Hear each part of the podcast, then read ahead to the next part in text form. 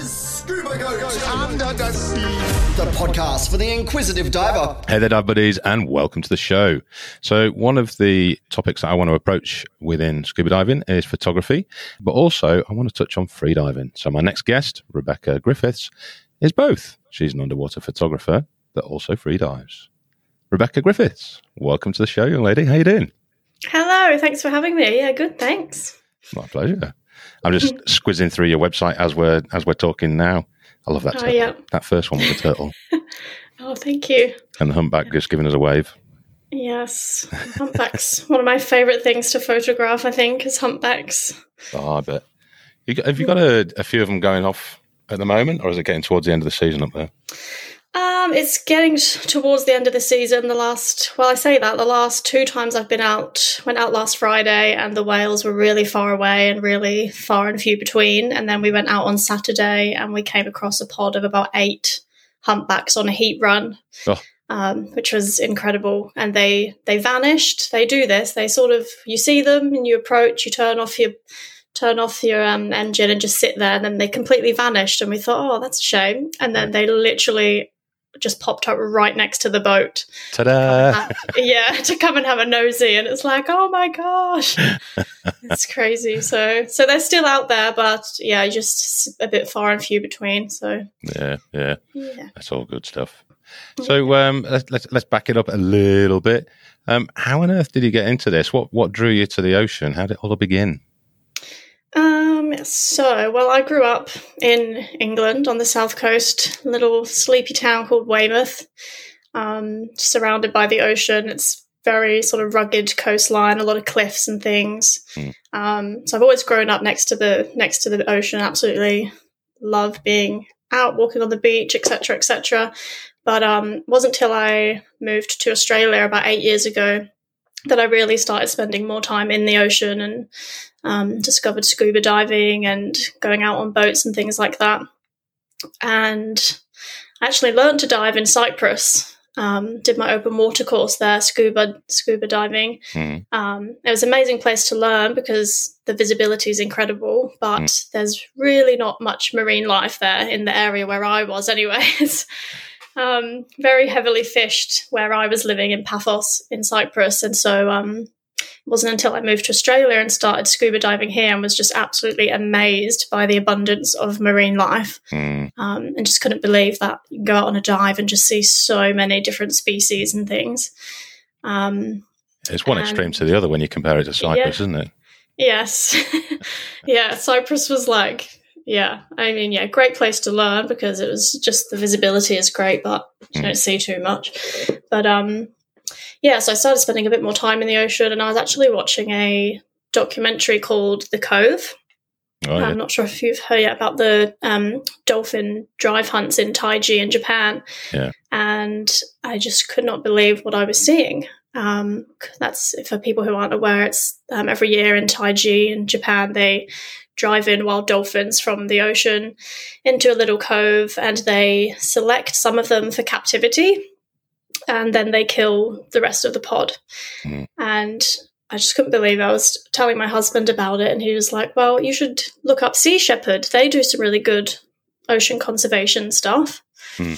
So I did a Google search, and turns out there was a local chapter group where I was living in Adelaide, and I went along. And coincidentally, some of the volunteers I met had actually been to Taiji. And I said, Well, what can I do? How can I help? And they said, Well, you can go there and you can document it and raise awareness. Hmm. And I just thought, no, I can't. Like I have. I was um, at the time I was teaching dance, and that was my background was dancing and singing. And I was like, what could I possibly do? I can't. it just, you know, it just didn't seem like something that I would be any. You know, how what could I do? I had no use and Hmm. no experience or anything. But um, I joined the chapter anyway, and I started volunteering at market stalls and things, doing fundraising for them. And I just kept, I couldn't stop thinking about what was going on there. And I just sort of decided, well, what have I got to lose? Let's just apply and see. And about a year later, I was on my way to Taiji, Japan. And that was the first time that I picked up a DSLR camera Really? because, yeah. like literally the week before, I was like, right, well, because the campaign essentially as volunteers, what you're doing is you're documenting it and you're taking pictures to show what's going on there. Mm. Um, that's kind of you can't you can't intervene over there. It's a completely legal practice. So um, that's essentially what the campaign is. So obviously needed to know how to use a camera, Mm. and um, yeah, my husband had one because he was really into macro photography but I bought a long lens. I bought a 300 lens, and I was just shooting in auto because I had no idea what all the what all the buttons did, and had no idea at all. But um, yeah, off I went and sort of learned as I went along, and that was that. And I was hooked. Just absolutely loved photography. I loved the process, and I loved that I'd kind of found a new passion and something that I could actually do and felt that yeah this is a way that I can help I can take pictures and I can show people what's going on Mm. in terms of conservation issues so And that's the thing. I mean, we're now in a world where everything is all video and TikTok and God knows what on Instagram Reels, etc. But yeah there's always space for stills because stills still they tell a story. yeah you know? absolutely Um, it's not just jibber jabber from some kid in his dan- dancing in his room, you know. yeah Um, absolutely so, did uh, when it came to using the camera and getting out of auto, did you are you self taught or did you get any kind of help on that? Um, pretty much self-taught, but I definitely have had some amazing mentors along the way. I've got a couple of really good friends who are photographers. Mm. Um, so when I got back from Japan, and I kind of thought, yeah, maybe this is something that I can do. Um, I sort of reached out to them and um, was like, okay, help! How do I, how do I take better pictures? And even just certain things like I was YouTubing, how do I make the background blurry? um, really basic things like that. And so my friends were really good and helped me and sat on Skype and saying, look for this button and then you need to learn how to do this. And um, but yeah, a lot of YouTubing. And I did uh, end up signing up. I did a one year course through Open Colleges, um, which was good, kind of um, pointed me in the right direction to learn a bit more. But yeah, I've definitely learned a lot more just through YouTubing things and um, asking my photographer friends, Mm, how, how do I do this? yeah, I, I mean, it's fair to say that I've seen quite a few photos now over the years of, of following everyone on social media, etc., etc. And I do form the opinion that still start to they, they come into categories, and you've got those that are the natural shot that just are just freaking perfect, full stop, as they are, and then there's those that are edited slightly, and then there's those that people want to design art rather than what was seen with the naked eye. And for me, I've got to ask. I don't. I, you can't be doing much editing on these photos. They they look they look like they're virtually untouched. Yeah, um, thank you. That's a compliment because, um, right. yeah, I, I do. thank you. Yeah, I do prefer not to edit too too much. Um, I think because obviously what I'm photographing is wildlife and nature and conservation issues as they're happening. So I don't I, th- I don't think they really need editing because I'm trying to I'm you know trying to tell that animal's story. So if I edit it too much, then it takes away from the real situation that I'm documenting. Yeah. Um, so yeah, And um, so, how how did um, how did you get to start doing stuff underwater? I mean, obviously it was uh, above above the water surface when you were in Japan. yeah. How did we go for the for the dive in? Um, so that all happened through um, one of the Sea Shepherd campaigns I was involved with, um, which I know you will know about because you've spoken to the campaign leader. So that was the um, Apex Harmony campaign. Jono. Um, yeah, Jono. um, so I moved to Queensland about four years ago, and I saw that that campaign was happening, and I introduced myself to Jono and bugged him until he let me out on the boat with him. Yeah. Um, so we're obviously out on the boat, um, going up and down the coast. Um, looking at the shark nets and drum lines, Mhm. and um, very quickly realised that I would need to be able to take good underwater photos to be able to effectively show what was happening under the surface Mm. on those shark nets and drum lines. So um, Jono did have a, a little setup, but I'm kind of one of those people that wants my own stuff so that I can really control what I'm doing and know what I'm doing. So um, I invested in and under I, at that stage is when I actually upgraded all my gear and um, stopped stealing my husband's camera and um, especially because I was going to start taking it underwater and I was slightly terrified that I might drown it and yeah. so yeah I invested in a in a full frame camera and um, an underwater setup so what what camera do you mind what camera are you on what are you shooting with um, at the moment I've got a Nikon D850 oh Don use... Silcock will love you he loves Nikon and um, yeah a Aquatica housing. Okay. And do you use strobes at all, or is it all because it's relatively no. shallow on the nets, isn't it? Yeah, pretty much everything I have um, shot, I haven't felt that I've needed strobes. I've been able to get away with using natural light. Mm. Um, I did look into it at one point, but I actually did a um, a session with Darren Jew, like an editing session, and I asked him, "Do you use strobes?" and like said what I was wanting it for, and he said, "You can, you know, as long as it's a good weather day, you can get away without mm. without using them until you start going deeper." So yeah, yeah. yeah. I mean, strobes are a whole a whole new kettle of fish as well. If you've never used them before, yeah. you just go back to feeling like a novice for a while. yeah, I still feel like I am a novice, really, in the grand scheme of things. So one thing at a time. The, you're not the only one. I feel like that now. just upgraded my cameras and I well, been out on oh. two dives with them, and it, it's it's all yeah. fingers and thumbs and nothing coming out. Yeah. Oh yes, yeah. And you kick yourself, and you come back up, and you're like, I missed such a good shot because I didn't know which button or whatever you're trying to do. Yeah. Wait till you get to my age as well, and the eye starts failing. Uh, that's just awesome. another added problem. Excellent! I can't wait. yeah. So, um, where did the? Let's talk about freediving a little bit because. Mm-hmm. Um, to be honest, um, over the years when I've been teaching, and you know, you teach at resorts and, and dive centres, and there's there's scuba diving tuition, there's free diving tuition, and the two intermingle because you see each other in the pool and the sea and all that kind mm-hmm. of stuff. So I've always had that banter thing of taking the mick out of free divers because they can't stay down long enough and all that. and um, excuse me. Um, for years, I was just continually taking the mick, and then there was something came up on social media. It was one of those silly things on Facebook. F- post your first photo of course, I look back and sure enough, mine was me coming up from depth on fins and a mask, and that's about it. So the banter had to stop. Uh, but what intrigues me is not only the, the diving under the water and being able to, you know, maintain that composure.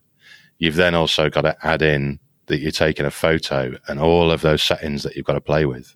If I'm down there on a tank and I cock it up, I can just stay there, sort myself out, and take the shot again. Yeah. How how does it work with freediving? Well, let's let's do the freediving bit first. Actually. Yeah. where did you um, do your Where did you do your teacher your learning? Sorry. Um, so actually, I only did just did a course at the start of this year, probably about five months ago. Um, after just sort of snorkeling and doing duck dives, and yeah, I was just a bit of a glorified snorkeler for a, a while there because um, when we were doing that campaign with the shark nets um, especially in Queensland, the nets aren't too too deep. They're in about five meters of water, mm. and it's just not really practical to chuck on a scuba tank because it's so time consuming, and we want to try and run the nets as quickly as possible. So, um, and it's relatively easy to dive down to about five meters, but I was kind of figuring out that I couldn't stay down there long enough, like you just mentioned. If you need to change a setting or whatever, you know, with the ocean conditions, it's you want to be able to stay down there a decent amount of time to sort of get your camera where you want it and get a couple of different frames. Mm. Um, and that's when I sort of started think looking into free diving. Um, and so for a long time, I was again just YouTubing things and trying to figure it out myself, and then realized with the you know, when you're holding your holding your breath in a vast expanse of water, it's maybe a good idea to actually learn properly. No, especially yeah, exactly.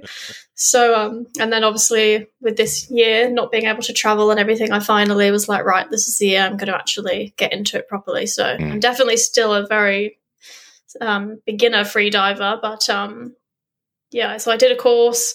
Um, it's a two day course to do. I um, learned with um, AIDA, which is one of the groups that you can do it with, you know, like PADI or whatever. Mm-hmm. Um, the training was, agency. Yeah, that's right. Yeah.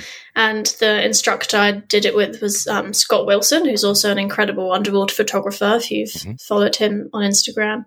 And what I really liked was that the focus was not about, you know, holding your breath for 10 minutes and diving down to 100 meters. It was just about like enjoying the experience of immersing yourself and holding your breath because it's not a hugely pleasant feeling, um, surprisingly. Um, so you do pool training first of all. You obviously, like with scuba, you have to do all your theory and stuff. So you do that before the actual course, Hmm. um, so you can kind of understand what you're doing and the safety elements of it.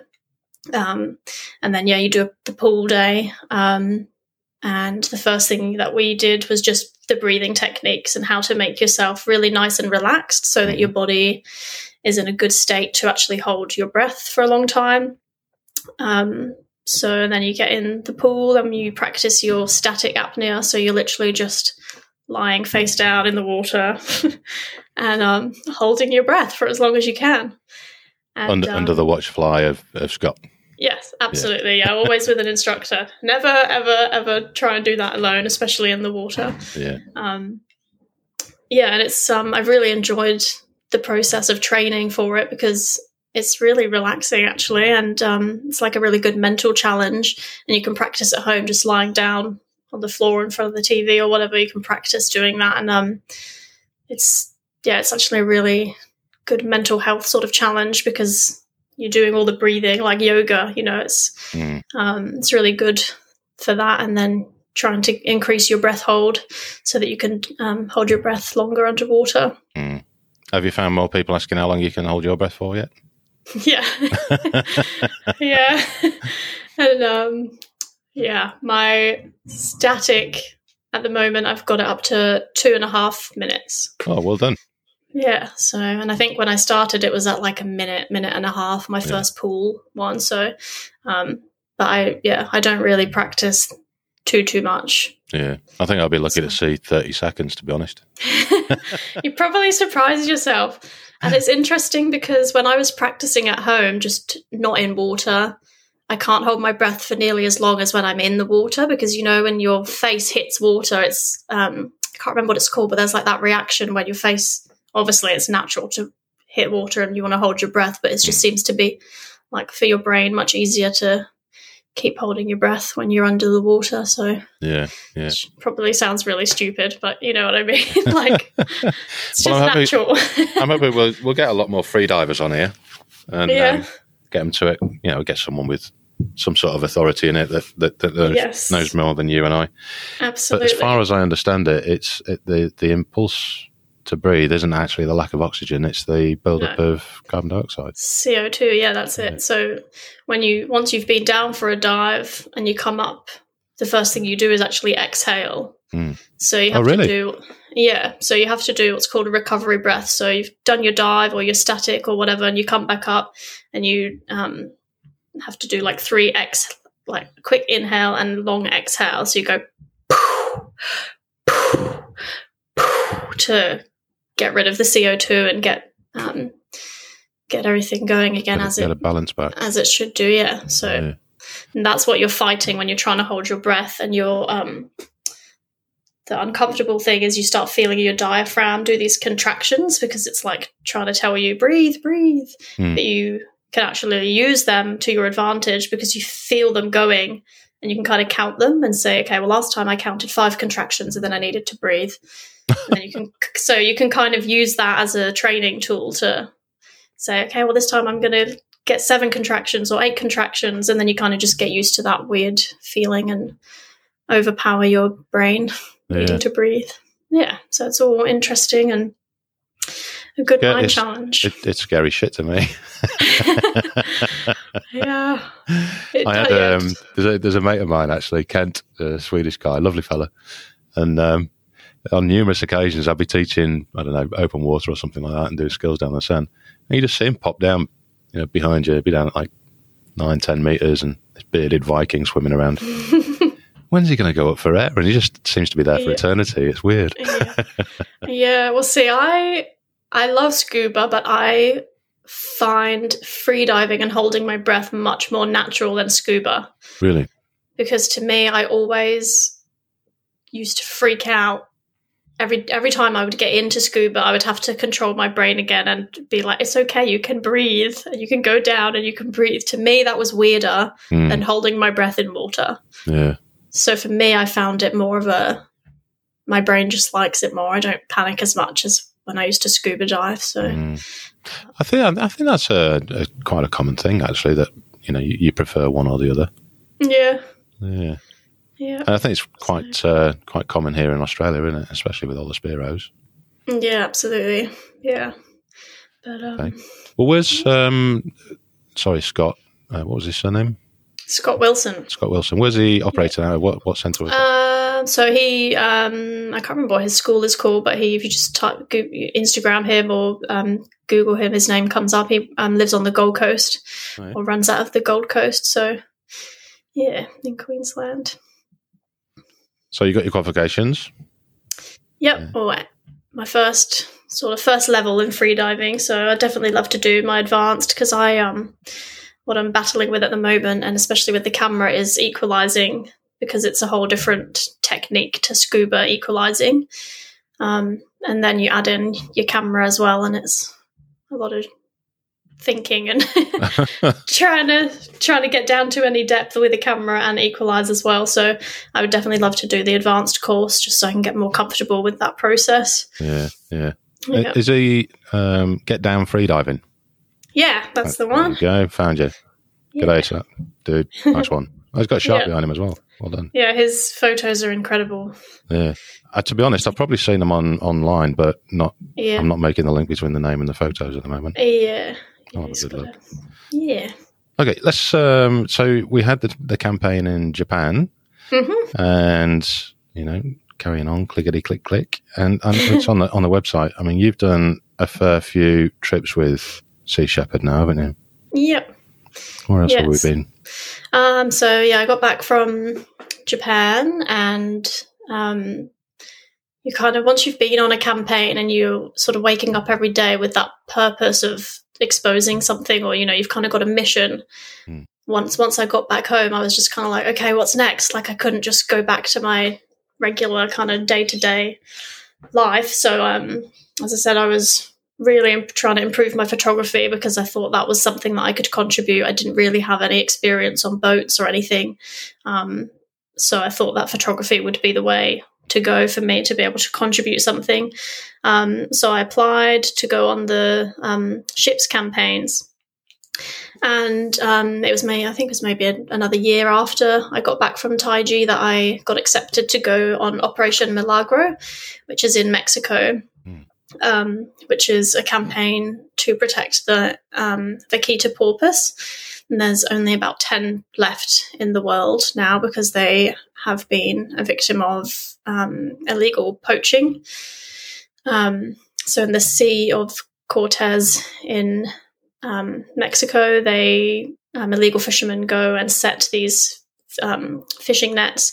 And what they're actually trying to catch is not the vaquita. They're actually trying to catch a fish called the totoaba, Mm. and they cut out their um, swim bladder and they sell it on the black market. And um, it's Oh. extremely um, well, apparently, don't quote me on this, but apparently it's um, thought to increase men's. Um, you can see where I'm going with Yeah, this. it's meant to be a natural Uh, blue pill, is it? Yeah, something like something along those lines.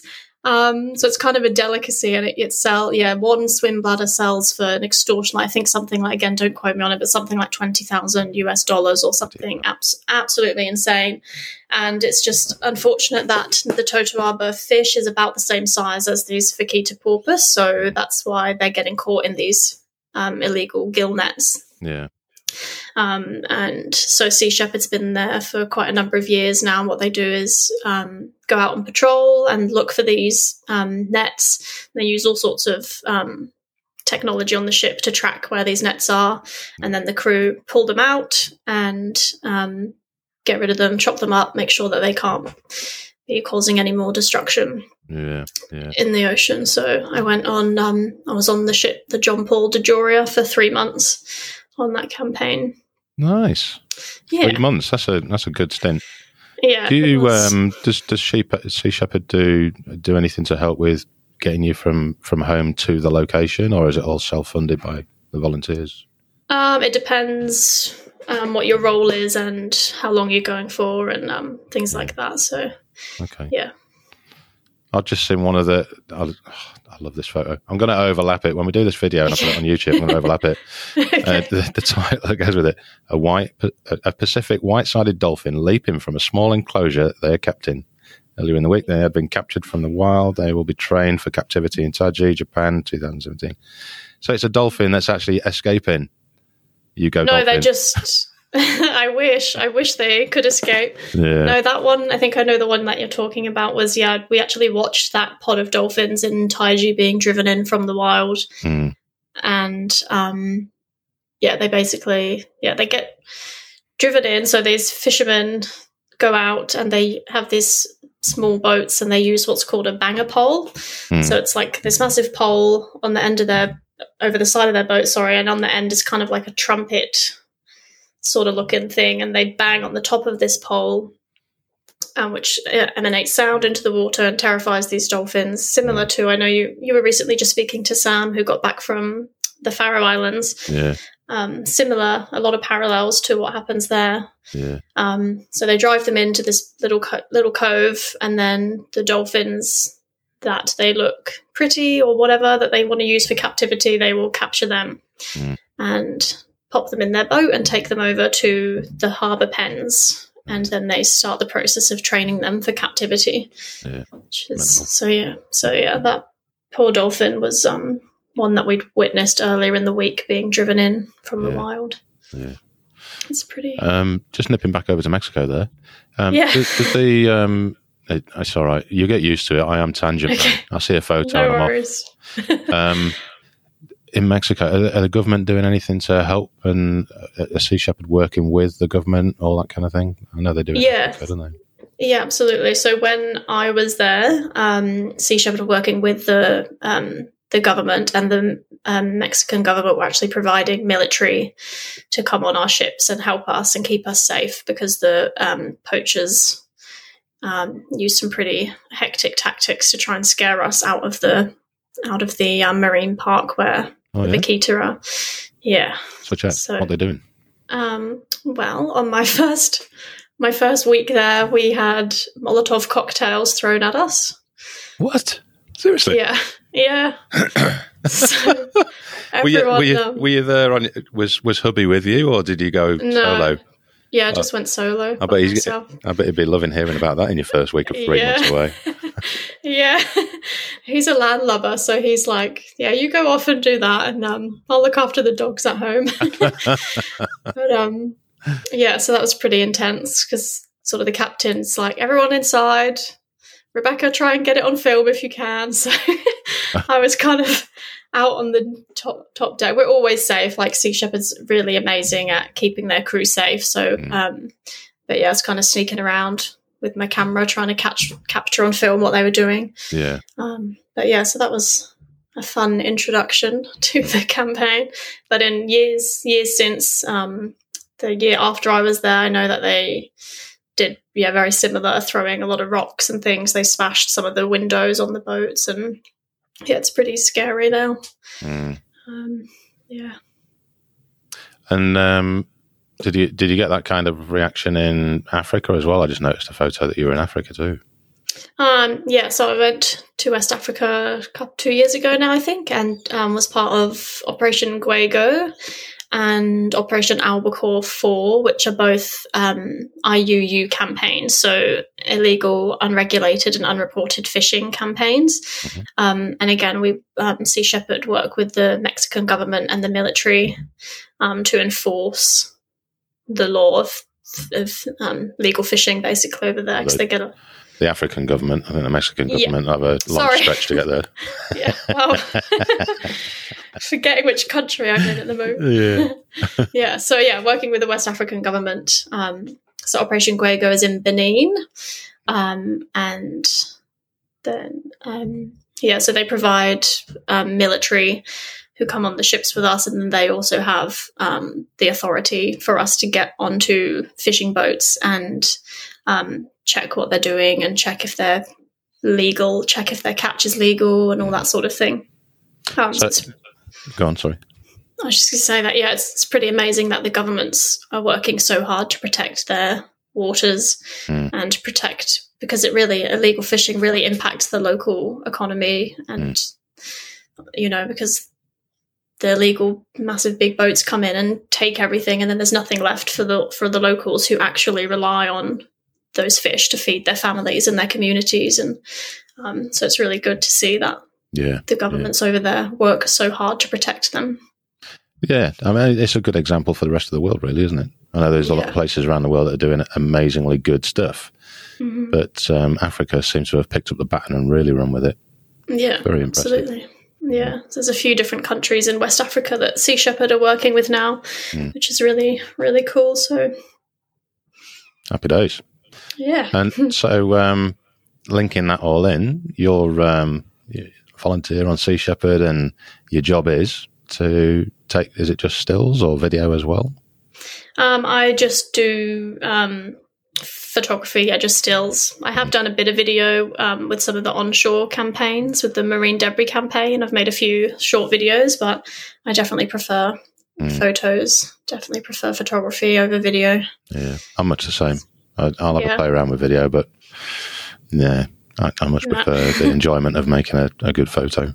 Yeah. Mm. I like editing video. I quite enjoy that process, but I just find the actual having to get all the footage and everything. Yeah, I just kind of like the, you know, yeah, just taking the pictures and it's kind of a, a more um instant kind of gratification, like when you see yeah. see the shot that you've got and um I, It's well, I, really cool. I think you've got to have a particular kind of mind for to make a really good video. You've got to have that skill because I mean, no matter how much I've tried over all the kind of different expeditions that I've I've ran around the world, and you think, right, I'm going to do this, I'm going to do that, I'll get that B roll, get that done, match it all to it's going to look amazing, and you think about it in your head, and it does look amazing, mhm. and then you get home and you try and put it all together, and uh, I just can't do it. It just looks yeah. decidedly average. Um, I think that's as good as it's ever going to get for me for, for video. It's just decidedly average. sure it's not. Well, Yeah, I, you know, I could put a lot more effort into it, but I've just got too much to do, so it doesn't get. yeah, it's definitely time consuming making Mhm. video. Yeah. But I think I like photo as well because it's um, really kind of enjoyable capturing a you know just one moment. Mm. And um, I know like when I first like started to feel excited about photography was when you know when you go you go diving or whatever and you get down there and there's just that kind of feeling of like whoa this is really cool like Yeah. and I think when I and I would see pictures and be like, I would get that same kind of like, whoa, that's awesome. and then when I was able to start capturing it as well, that was kind of like, this is how you can show people what's going on out there, or hey, this is this absolutely, you know, like with the humpback whales, like to be able to capture a breach, Mm. like it still just blows my mind that the technology is that you can capture this absolutely ginormous animal leaping out of the water and you can show that to people who wouldn't otherwise get to see it Yeah, um, and that i really enjoy that process I'd So, love. I'd love to get some whales jumping out of the water, but yeah we'll see. I've just just got to keep trying.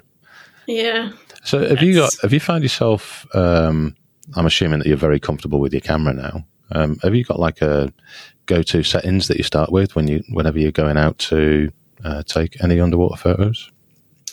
um yeah i generally i shoot in um manual but i shoot auto iso Hmm. um because i just have found it's way too the the conditions just change too much when you're underwater like Hmm. um so i generally shoot about f8 um and about 1 250 for shutter speed Okay. and then I'll just let the ISO do its thing. Mm. And- Because I, I did try and set that when I was first sort of experimenting um, and begin and learning, but I was just losing too many good shots because you're down there and you're clicking away, and then a cloud will come along and just completely ruin it. And Yeah. um, Well, that makes that makes sense because you know, like we said earlier on, if you're on a tank, you can you can you can see it, you can view it, you can have another look Yeah. and review your photo and and change it. Yeah. So Yeah. you're not going to get But too you- many shots in two minutes, are you? No. but even like when, you know, with wildlife, they move really bloody quickly sometimes. So you don't always have the time and the luxury of changing your setting. So, um, and even with above water stuff, like when I'm shooting whales, it's, um, that sounded wrong when I'm shooting when I'm when I'm photographing whales. Um, it's the same, especially like you just don't know when they're going to pop up with a breach. So I'll usually go out on the boat, and before I, we start seeing them, I'll set get the settings all right first, and then um, so you don't have to worry about changing them too much. Yeah.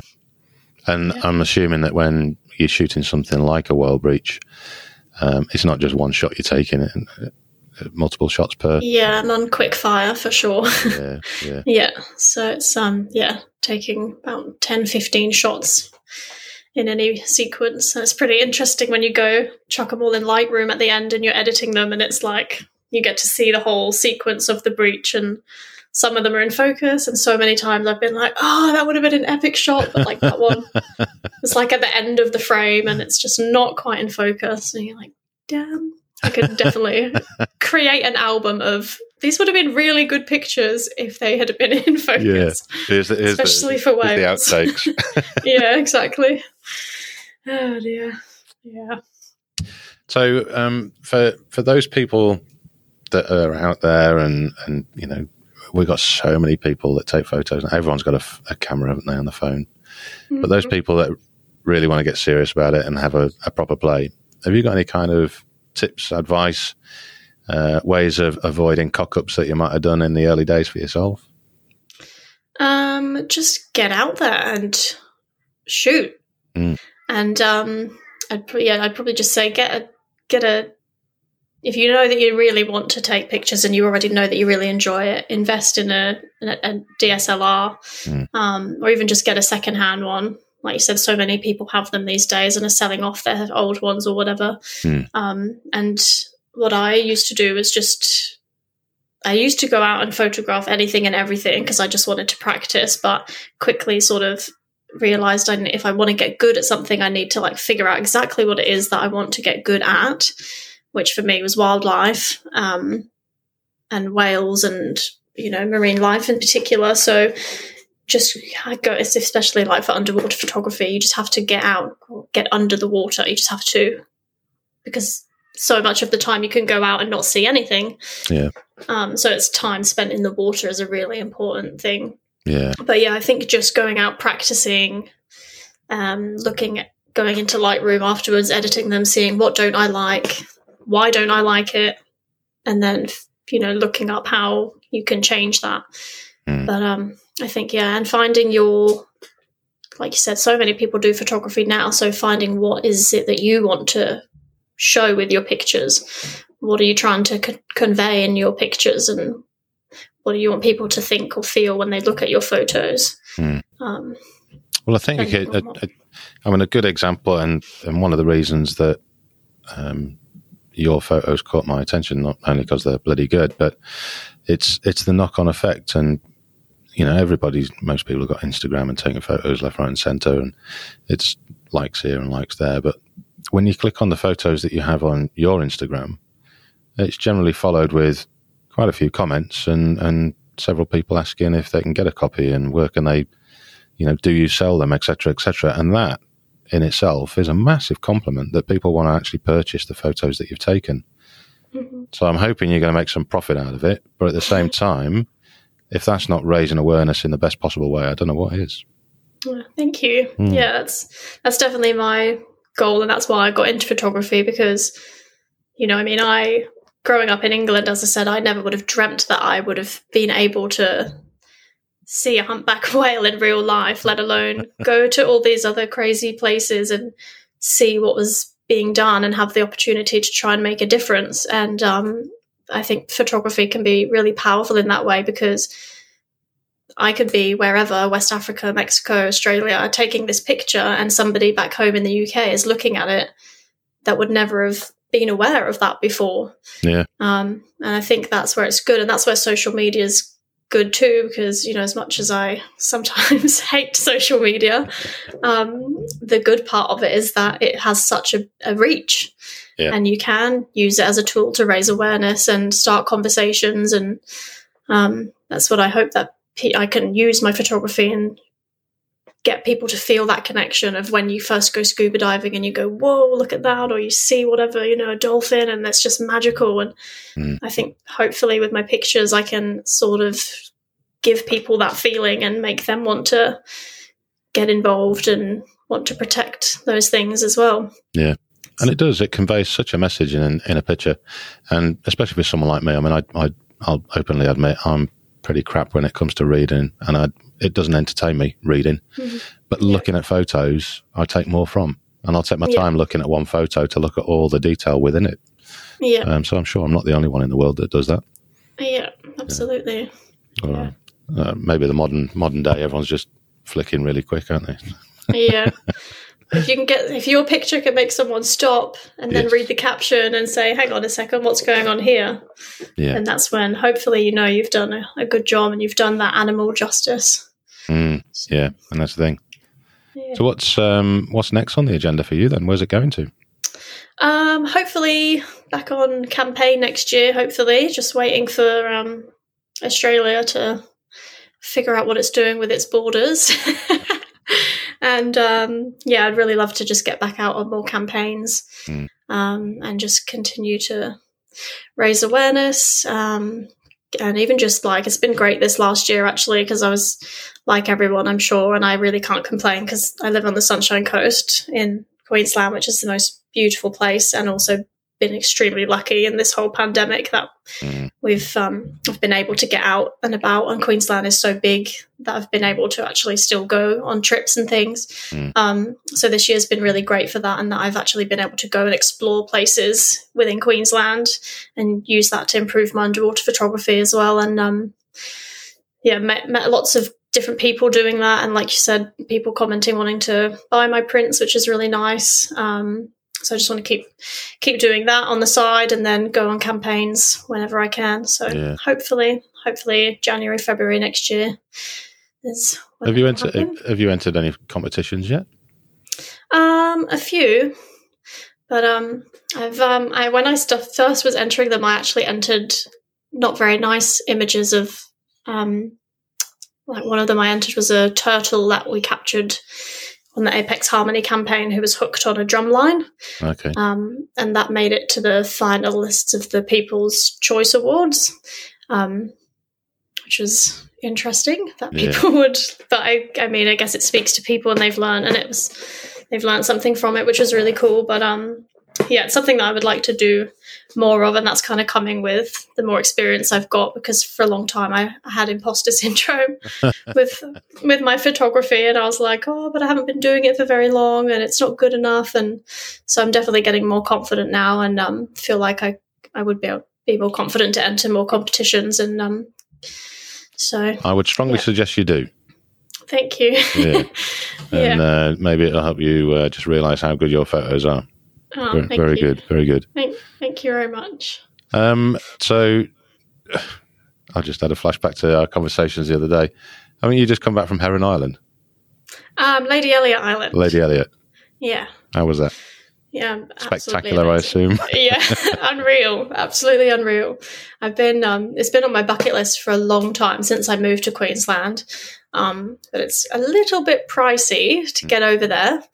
Um, but this year, because of obviously tourism's been hugely impacted here, they've been doing discounted flights. Um, so it's been, that was my third trip this year. So um, me and one of my free diving buddies, we just were absolutely addicted. We just couldn't believe it because it's just, it's honestly so beautiful. It's this, it's a coral Cay island, Hmm. um, and it's ti- a tiny island. The air airfield run like it's just yeah, like over the runway is just a strip of grass going through the middle of the island, and you get off the little plane, and there's the dive shop, and then there's like the reception, and then the accommodation. You can literally walk from one end of the island to the next yeah. and on one side is what they call the lagoon so it's really really shallow and you can only snorkel there at high tide obviously and even at high tide it's like half a meter a meter max to the mm-hmm. coral Um, and on the other side is a bit deeper, and you've got all the coral reef, and then you can go out and there's loads of bommies and um,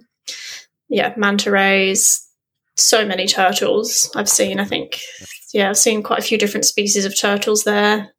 Um, reef sharks, seen leopard sharks there. It's just it's it's literally like an aquarium. Like you just Yeah. go out and you see so much, um, and perfect to practice free diving because it's um, it's got some really beautiful like sandy patches that's probably about 10 meters that you can practice on and then you can get boats and go out a little bit deeper um, to practice as well so and just the most beautiful conditions like crystal clear waters and yeah it's amazing Not jealous at all.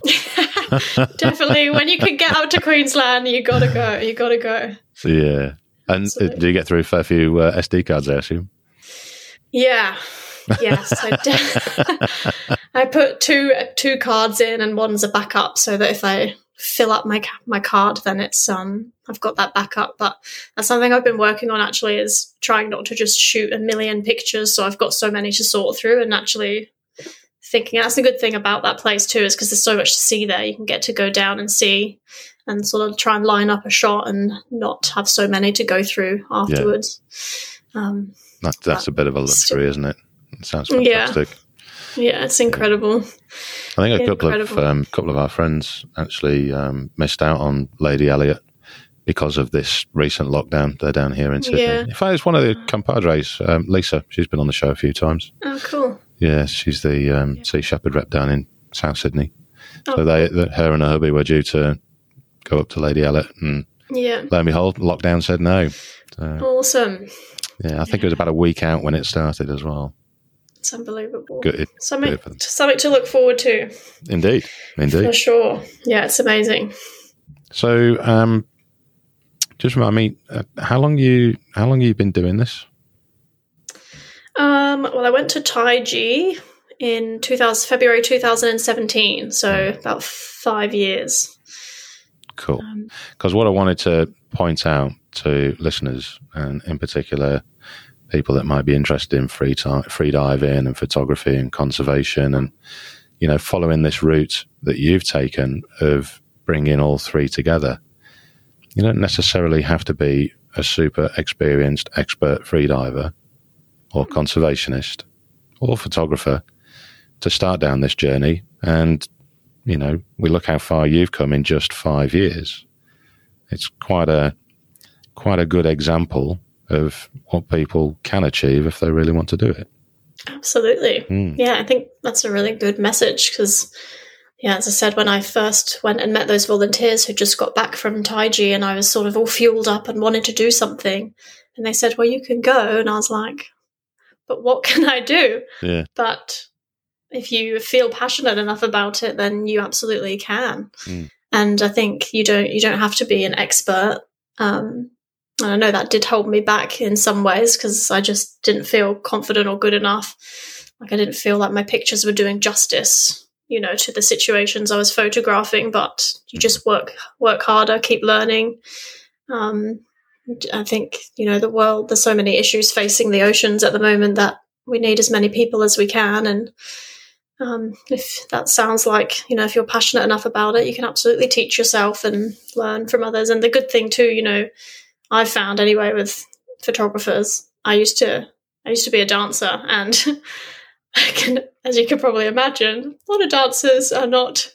Uh, there's a lot of like bitchiness and jealousness and that kind of it's that kind of culture. So when I started doing photography and photographers was uh, giving me advice and helping me, it was like so refreshing. Mm. And especially in the sort of conservation area, we're all trying to achieve the same thing. We're all trying to raise awareness and do something good for the planet. So, you know, that I'm more than happy to help people and, um, you know, give them tips and advice. And that's been really great. So, I That's think, it. yeah. I mean, it's, that's it. It, um, it kind of changed my diving when I started taking a camera.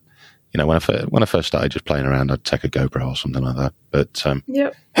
excuse me, um, as I got started to get a bit bored with teaching and all that kind of stuff, and you pick up a camera again, the whole scuba diving thing changes because you've got a, a completely new element to this exciting sport, and you know I include freediving on that as well because it's all immersion, Yeah. and it just becomes so bloody addictive.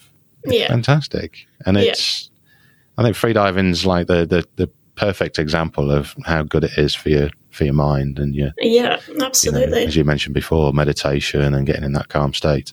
yeah. Whack a camera in front of you as well, and away you go. Yeah, absolutely.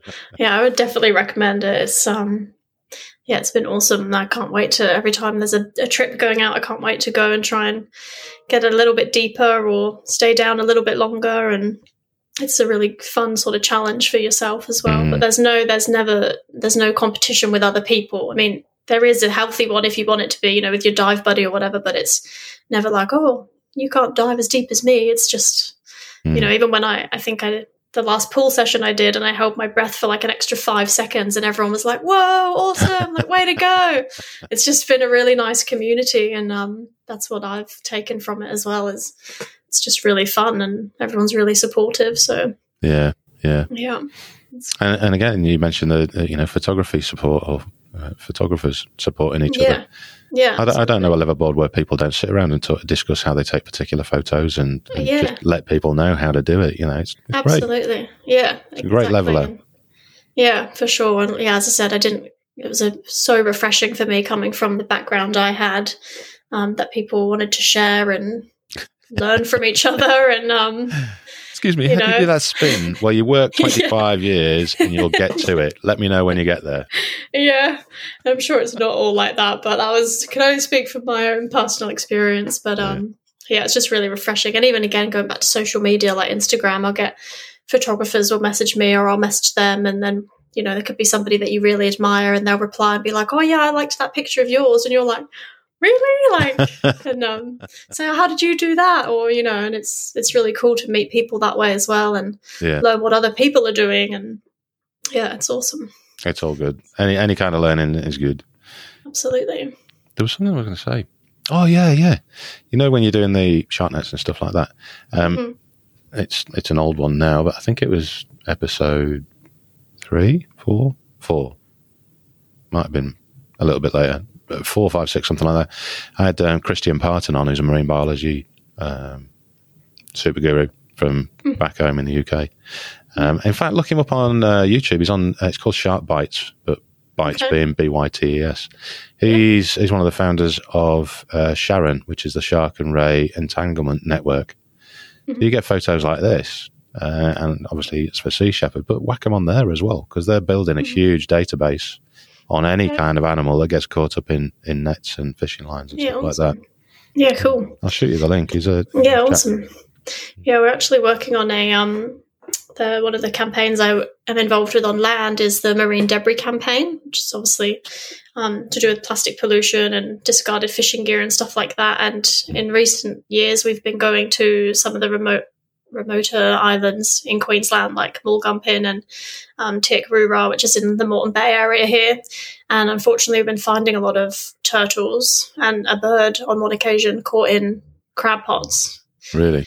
um, yeah, which is pretty devastating. So that's something that we're working on at the moment is because there's really not that much sort of regulation around that here. So um, that's been something that's um, been a bit eye opening and that we're working working on at the moment. Mm, yeah, yeah, Yeah, so it's good to hear that other people are documenting that stuff too. yeah. Yeah. And that's the thing. I mean, there's so many people out there, and so many different foundations, charities, institutions, all this that want to do the right thing. Just pulling Yeah. them all together. Absolutely. So the the more we network, the better the information gets out there, as far as I'm concerned. For sure, hundred percent. Yeah, it's cool. Cool beans. Well, Rebecca, I think we'll um, we'll wrap it up for today, and um, I'll I'll chuck it in the show notes or your uh, website and all that kind of stuff. Awesome. Um, but um, people can find you on Instagram, Twitter. Do you do Facebook? Um, yeah, I'm on Instagram and Facebook. Twitter's a lost one on me, but one too many social media things for me. Yeah, Um, Instagram, obviously, and Facebook because I can share my pictures a lot more. So, yeah. And that is that one of the, the best ways for people to get in touch with you, or yeah, Instagram is probably what I'm most active on. So, yeah, Instagram is where it's at for me. happy days. Okay. Well, thank you very much for coming on the show. And um, Yeah, it was great. I'll be looking forward to much more fantastic uh, photos coming from you. Thank you. Fingers crossed. Hopefully, you can make it up to Lady Elliot Island soon. Oh, I hope so. I Yeah. hope so. I'll be a happy man when I do. yeah. Cool. Cheers, Thank you. Rebecca. Thank you very much. See you. Bye. Bye bye. Bye, everybody. This is Scuba Go Go Under the sea. the podcast for the inquisitive diver.